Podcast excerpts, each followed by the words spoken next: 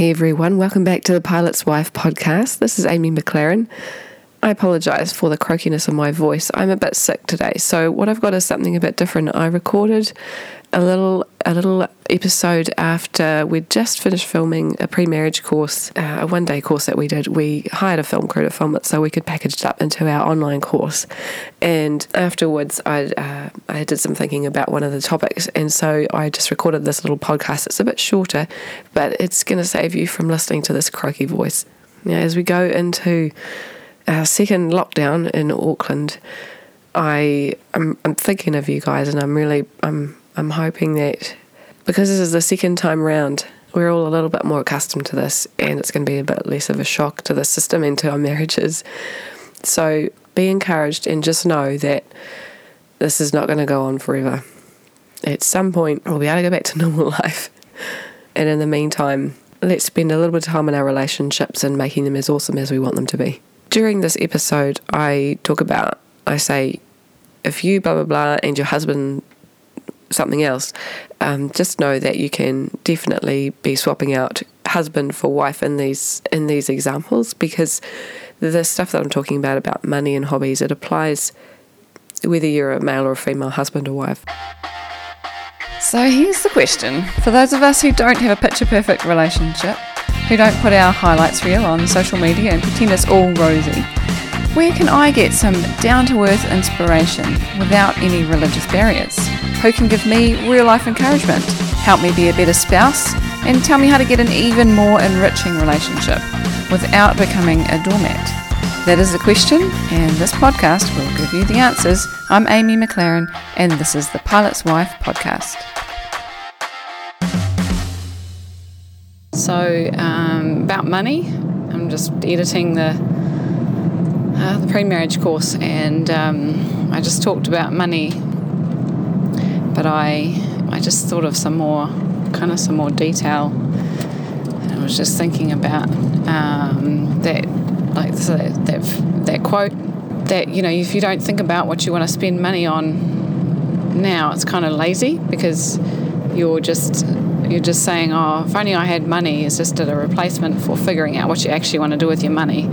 Um, and the whole, um, people have different hobbies that cost different amounts of money. And, um, you know, there's a tendency if somebody's got an expensive hobby, they're spending, you know, thousand dollars every couple of months on their hobby, then the other person's like, well, I can spend a thousand dollars on whatever I want.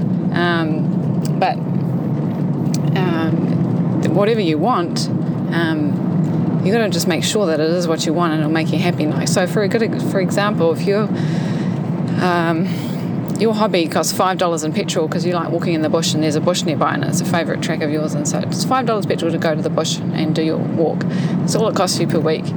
Um, but your your hubby is spending twenty dollars at the um, at the driving range, and it costs him twenty dollars a week to do that. And you think, well, I should spend twenty dollars a week as well because then it's fair. So you start taking like a fifteen dollar banquet or yummy snacks or something with you to go on your walk. You go for your walk and you have some chocolates and some um, and some yummy I don't know pastries or something after because you know you can spend the same amount of money. And then what happens is over time you start putting on weight and then you have to spend money to go to the gym.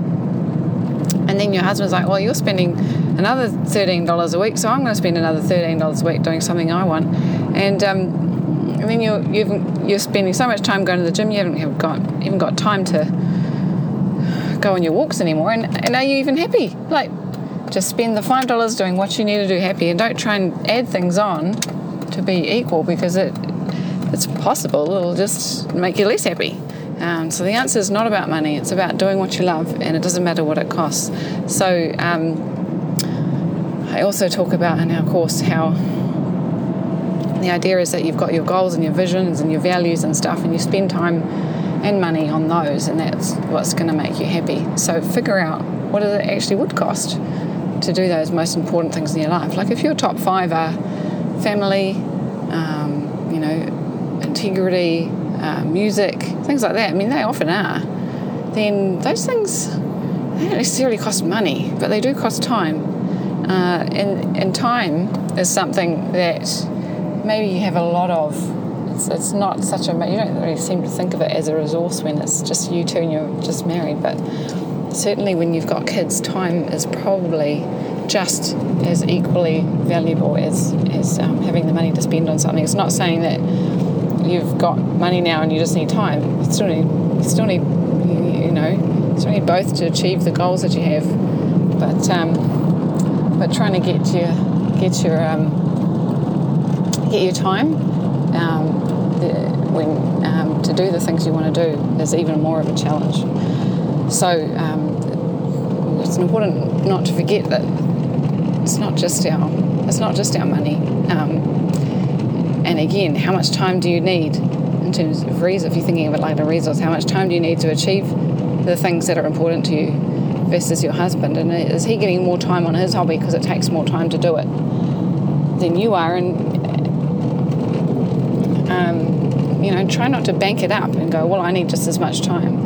Um, so Josh, Josh's hobby at the moment is he wants to run an ultra marathon, so he's training. He's running a lot. Um, he is way more time away from the kids than I do, but his hobby is um, running. Like, and he said to me, if you want to do the same, you know, you can you can run too, and um, and he'll make the time. And it's just it's not it's not what I want to do. I don't want to run an ultra marathon. I quite like running, but I don't want to get scientific about it. I'm quite happy with my my half marathon, you know, stretch goals maybe once a year right now because I, I have other things I want to spend my time on and they don't take as much time to do. And I'm happy with that because they're what I they're what makes me feel happy.